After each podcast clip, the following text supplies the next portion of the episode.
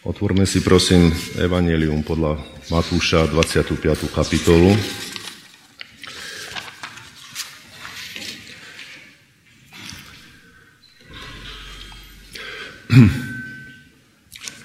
Dnes e, ráno už zaznelo slovo, ktoré je predmetom dnešnej kázne, dnešného rozmýšľania.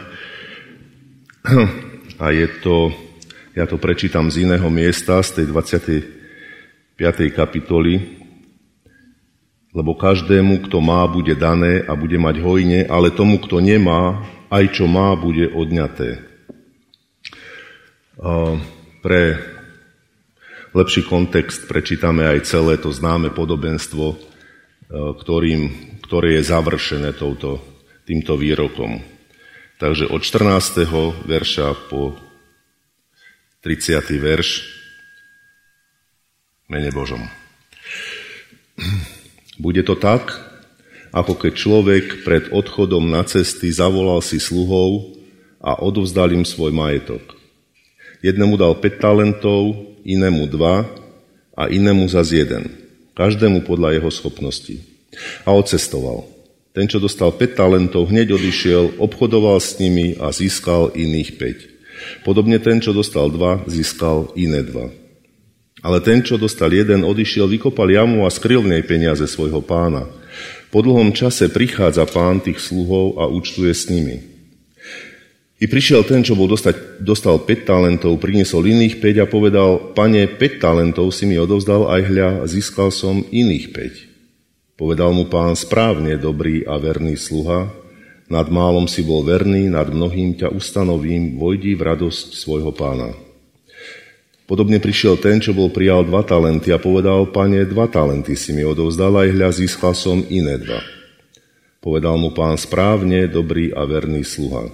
Nad málom si bol verný, nad mnohým ťa ustanovím, vojdi v radosť svojho pána. Prišiel aj ten, čo bol dostal jeden talent a povedal, Pane, vedel som, že si tvrdý človek, ktorý žneš, kde si nesial a zbieraš, kde si nerozsýpal. Bál som sa, preto som išiel a skryl som tvoj talent do zeme. Aj hľa, tu máš, čo je tvoje. Odvetil mu pán, ty zlý a lenivý sluha, vedel si, že žnem, kde som nesial a zbieram, kde som nerozsýpal. Mal si teda peňažníkom odovzdať moje imanie a ja pri svojom návrate aj s úrokmi by som si bol vzal, čo je moje. Preto vezmite mu ten talent a dajte tomu, ktorý má 10 talentov.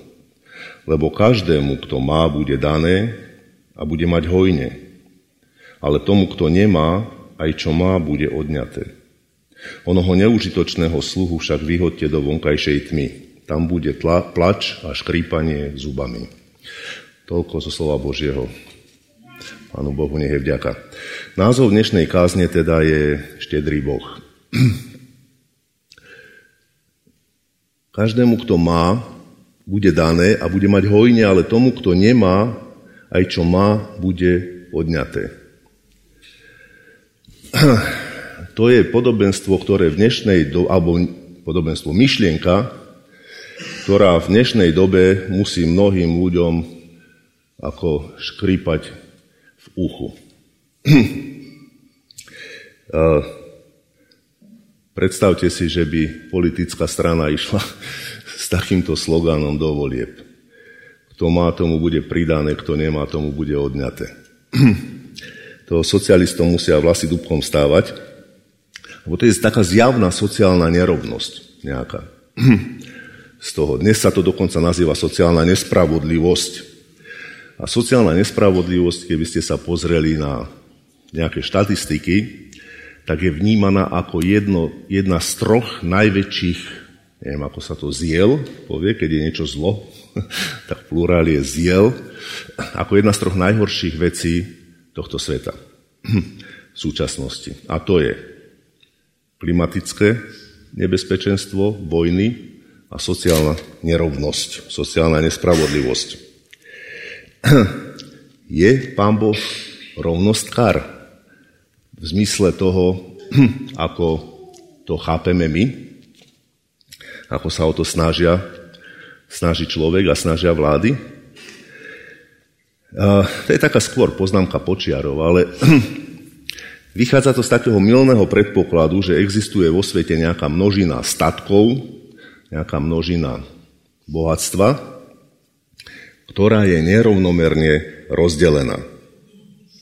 Hej? A z toho vlastne vzniká tá nespravodlivosť. Iba, že to je milný predpoklad, pretože taká množina statkov proste neexistuje.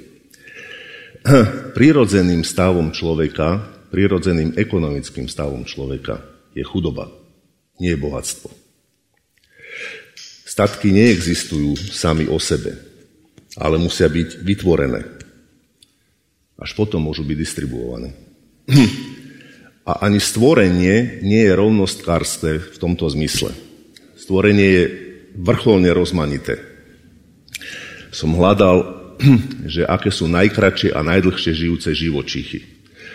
Tak najkračšie žijúce živočichy je podenka, alebo proste jednodňových mis, ktoré žijú niekoľko hodín.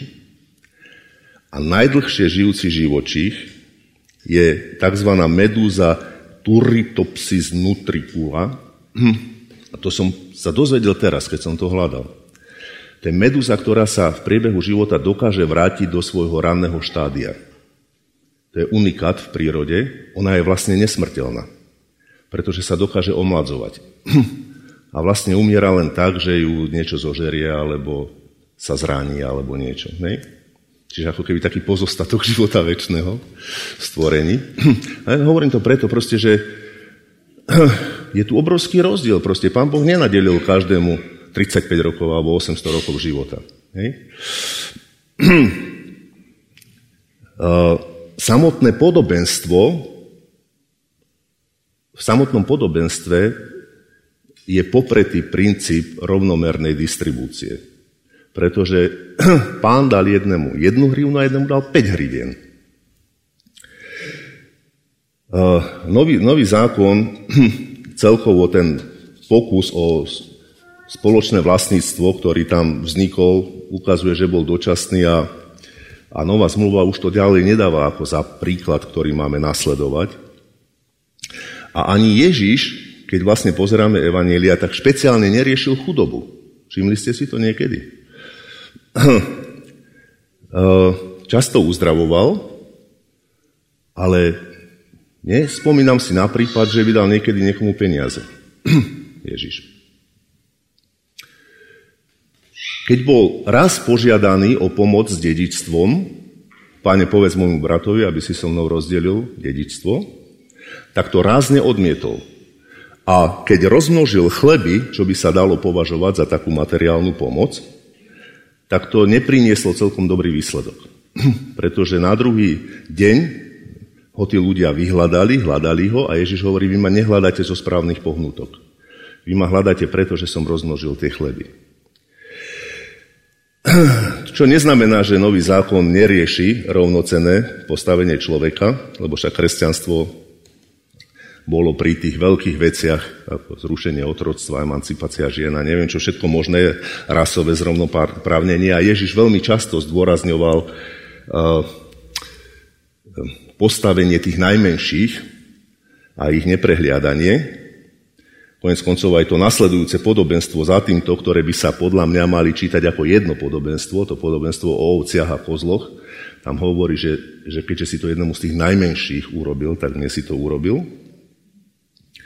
Čiže tá dôležitosť pomoci materiálnej tu je, ale to nevedie k materiálnej rovnosti, ale skôr k solidarite.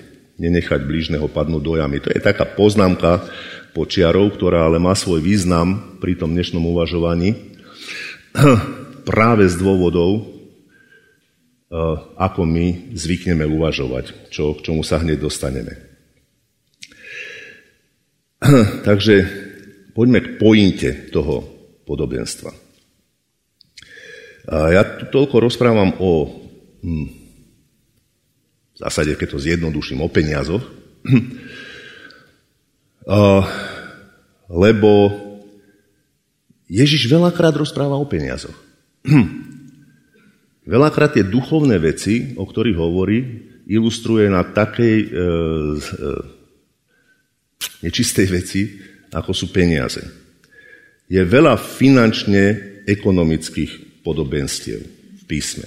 Hej. Poznáte ich, nebudem ich. Toto je jedno z nich, ktoré sme čítali. Samotný termín vykúpenie je ekonomický termín.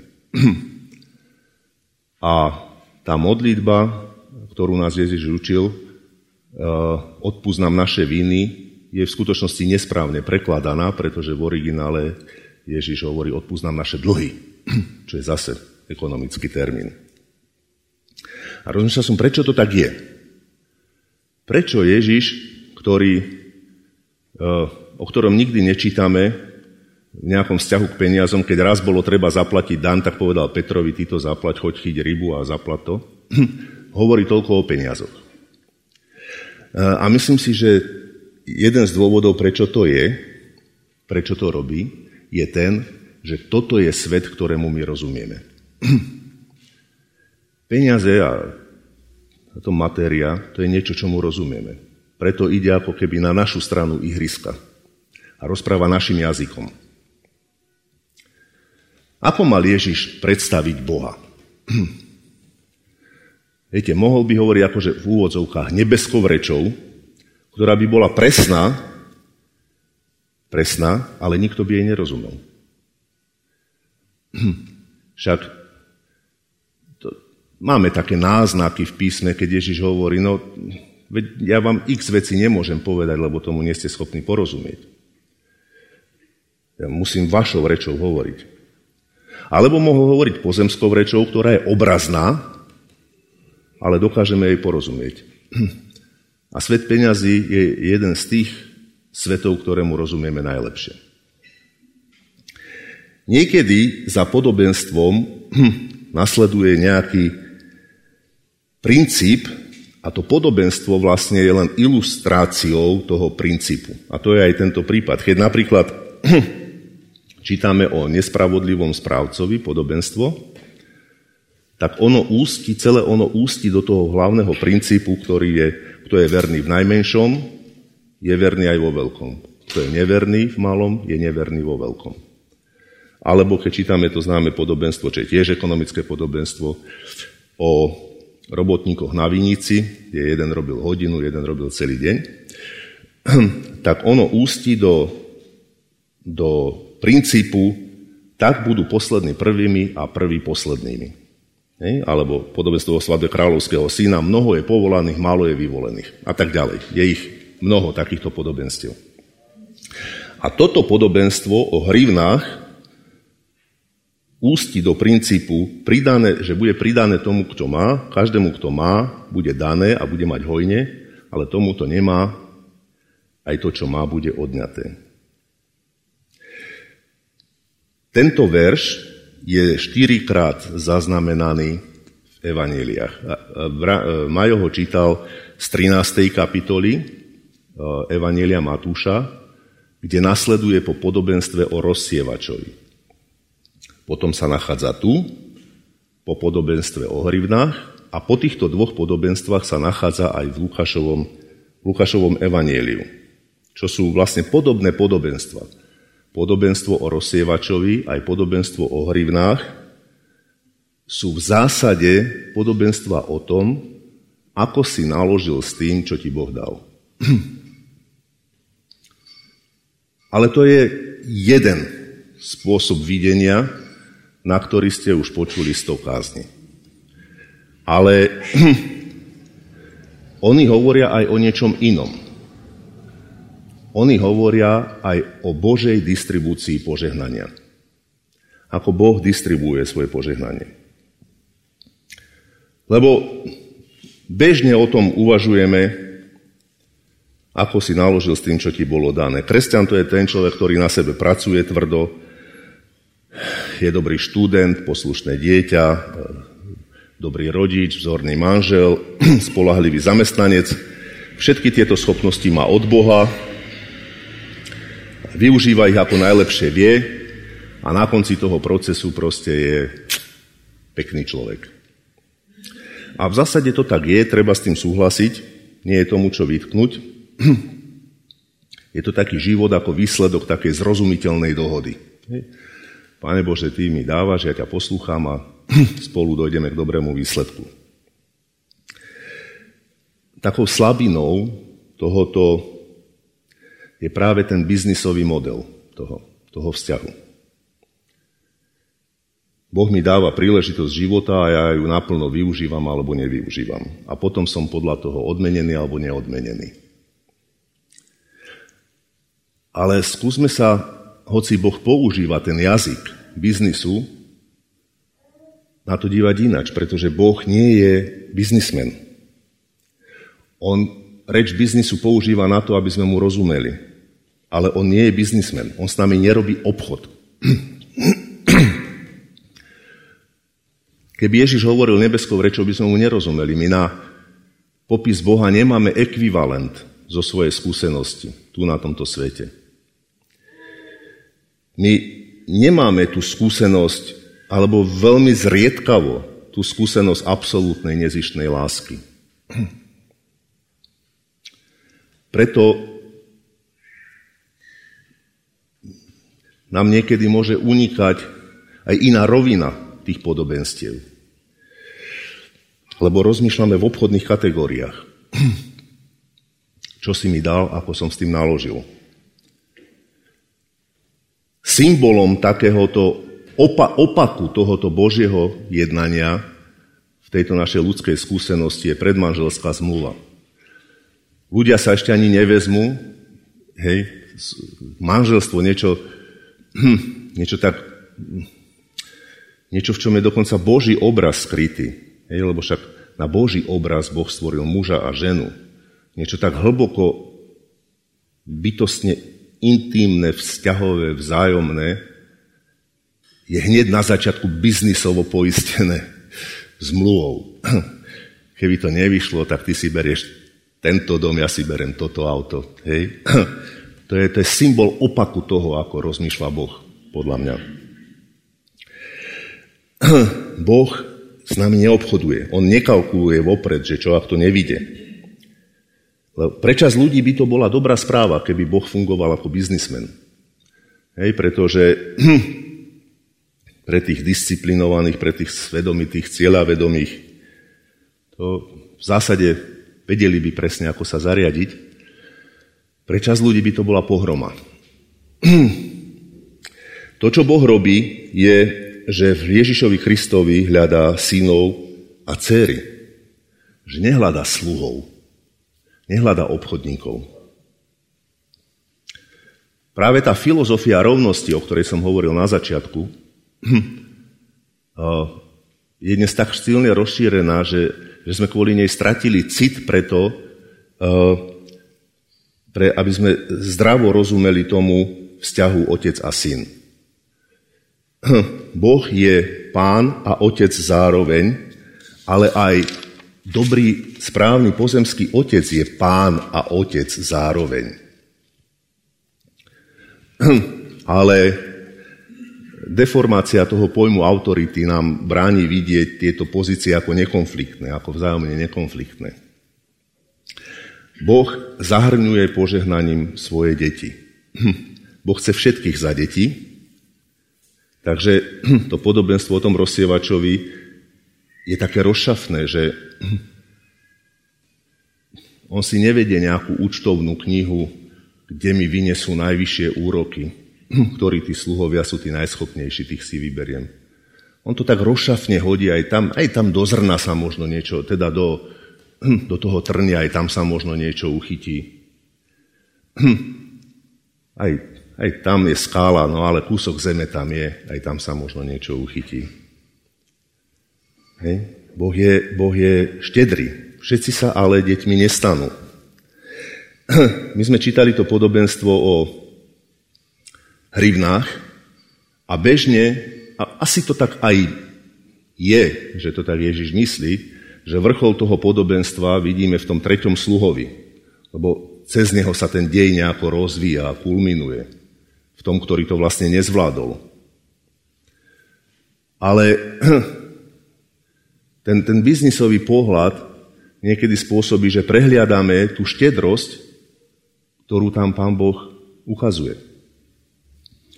On je tak štedrý, že aj tí spolusluhovia sa tomu čudujú.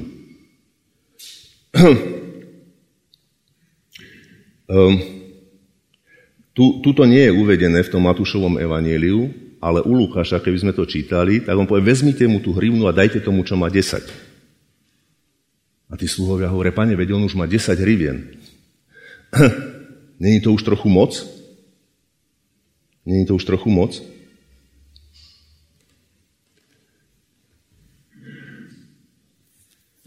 Veľmi, veľmi štedrý Boh.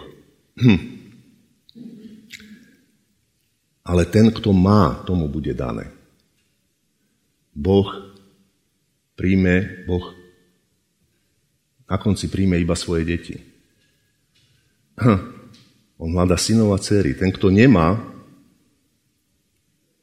myslí si, že má, tak žije v ilúzii. Hm. Boh nás volá do učedníctva. Ale čo je učedník? Na svete chodí kopa dokonalých ľudí, ktorí nie sú učedníkmi a kopa úbožiakov, ktorí učedníkmi sú. Aj pri tom slove učedník veľmi ľahko naskočí predstava nejakej biznis dohody. Ježiš nemal ani jedného učeníka, ktorý by s ním nebol dobrovoľný. Ak, ak boli tie dôvody nesprávne, tak ho buď opustili, alebo ho zradili na konci. Lebo učenictvo nemôže byť nedobrovoľné nasledovanie. Čo už mám, čo iné mi ostáva, však keď nebudem učeníkom Ježišovým, tak na konci ma čaká zatratenie. Učenictvo nie je na zviazanosť, ale dobrovoľné nasledovanie. Som čítal teraz taký článok, ktorý bol úplne o inom, že prečo sú protestanti pivári a katolíci vinári. To tak približne ináč funguje v Európe. Protestantské krajiny pijú pivo a katolické pijú víno. A je tam taký bonmot Martina Lutera, uvedený na začiatku, ktorý hovorí, že je lepšie rozmýšľať, lebo Martin Luther bol veľký milovník piva. Minul ročne viac peňazí na pivo ako na chleba.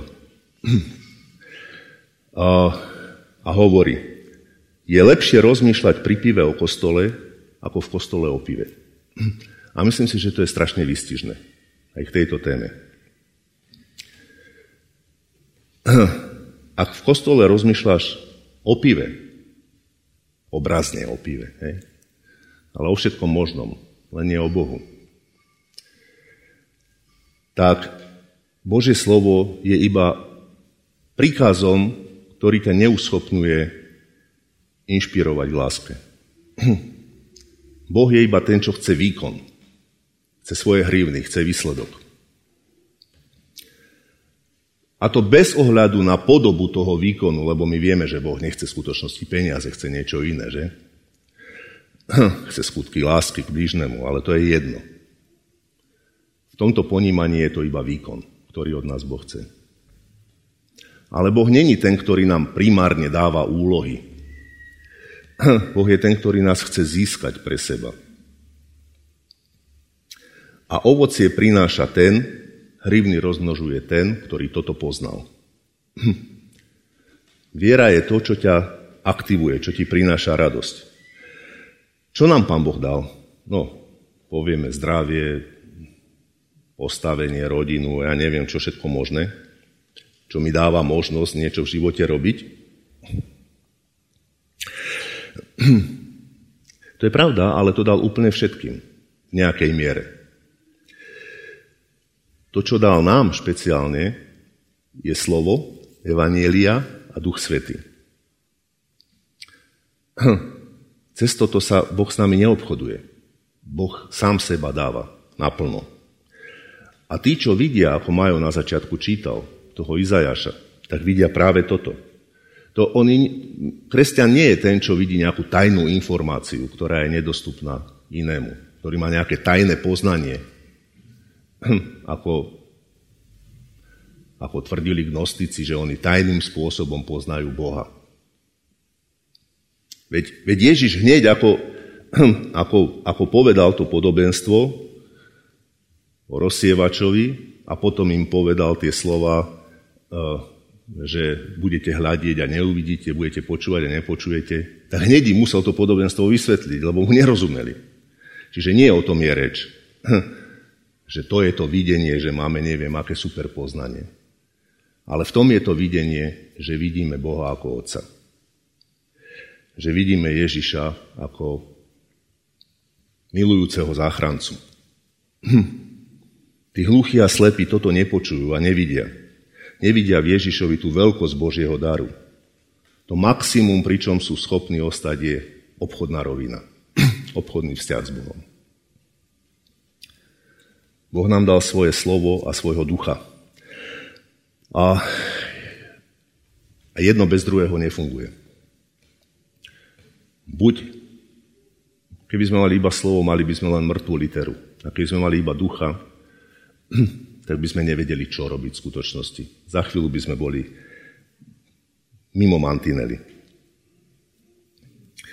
Ľudia, učeníci nie sú ľudia nejakej nirvány, keď toto hovorím, že to sú väčšine šťastní ľudia.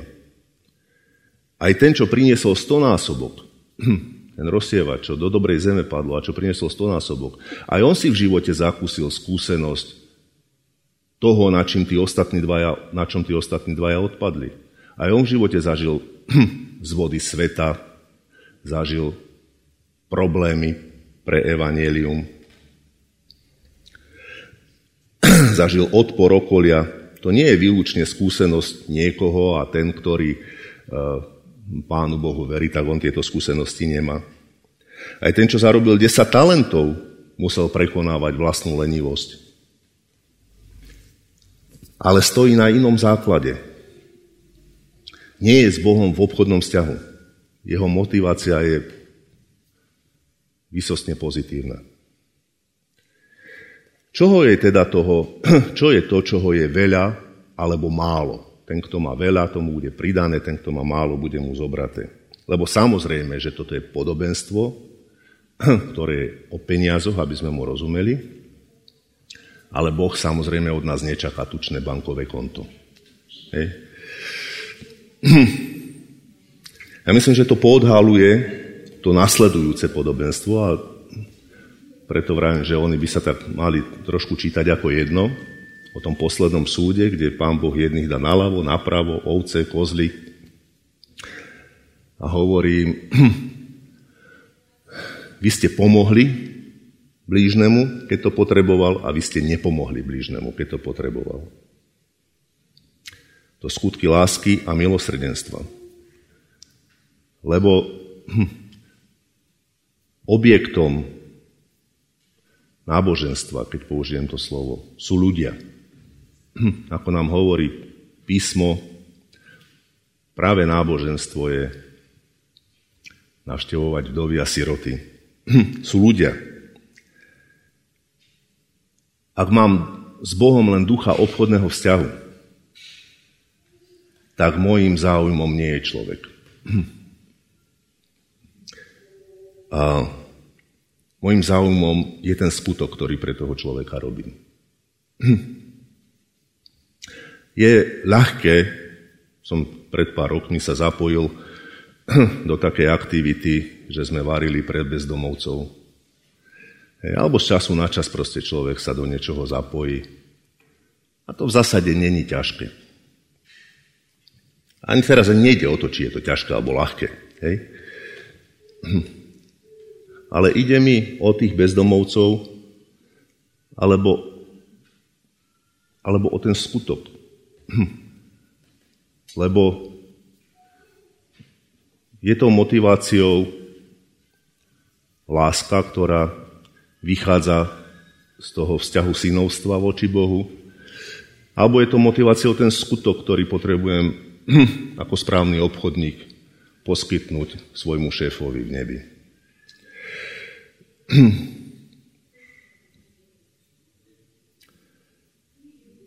Ak robím niečo z lásky, tak môjim záujmom je človek. A niekedy práve preto to je oveľa efektívnejšia služba neveriaceho sveta ako cirkvi. Pretože človeka, ktorý pomáha uh, tyranným matkám, neveriaceho človeka, ktorý im pomáha proste zaujímajú tie matky a trápia. Jeho absolútne netankuje nejaká spása. Hej. Keby ho tie matky nezaujímali, tak tam nikdy nejde. Ale kresťan tam niekedy ide preto, že ho zaujíma iba spása, nie tie matky. Ja samozrejme nie som nejaký naivný romantik, ktorý opovrhuje snahou a vôľou a špeciálne teda pri mne je to často to jediné, čo mám. Ale to, čo sa snažím poukázať, je na ten rozdiel medzi obchodníkom a synom, pretože Boh není obchodník, ale otec. Ani ty nemáš byť obchodník, ale syn alebo dcera. Lebo tie skutky obchodníka často vedú k sústredeniu na seba samého iba. To je strop, ktorý dosiahnem. Svet mi dá províziu, poctivú províziu za vykonaný obchod. Ja celý svoj profesný život žijem na provízii, takže viem, o čom hovorím. Boh dáva všetko. To je zaujímavé, všimnite si, on mu nechal tých 10 hrivien. On nepovedal, no tak teraz si to podelíme. Dal mu 5 a robil 10 a Boh mu nechal ešte mu jednu pridal. Úžasné. Ak je Božie slovo damoklovým mečom odsúdenia nad mojou hlavou, tak nikdy sa nebudem radovať radosťou syna. Lebo hrozba súdu ma nikdy nebude inšpirovať k láske. Ale dar synovstva ma bude inšpirovať k láske. Nie si sluha, ale syn. Nerozmýšľaj v kostole o pive, ale radšej pri pive o kostole. Amen.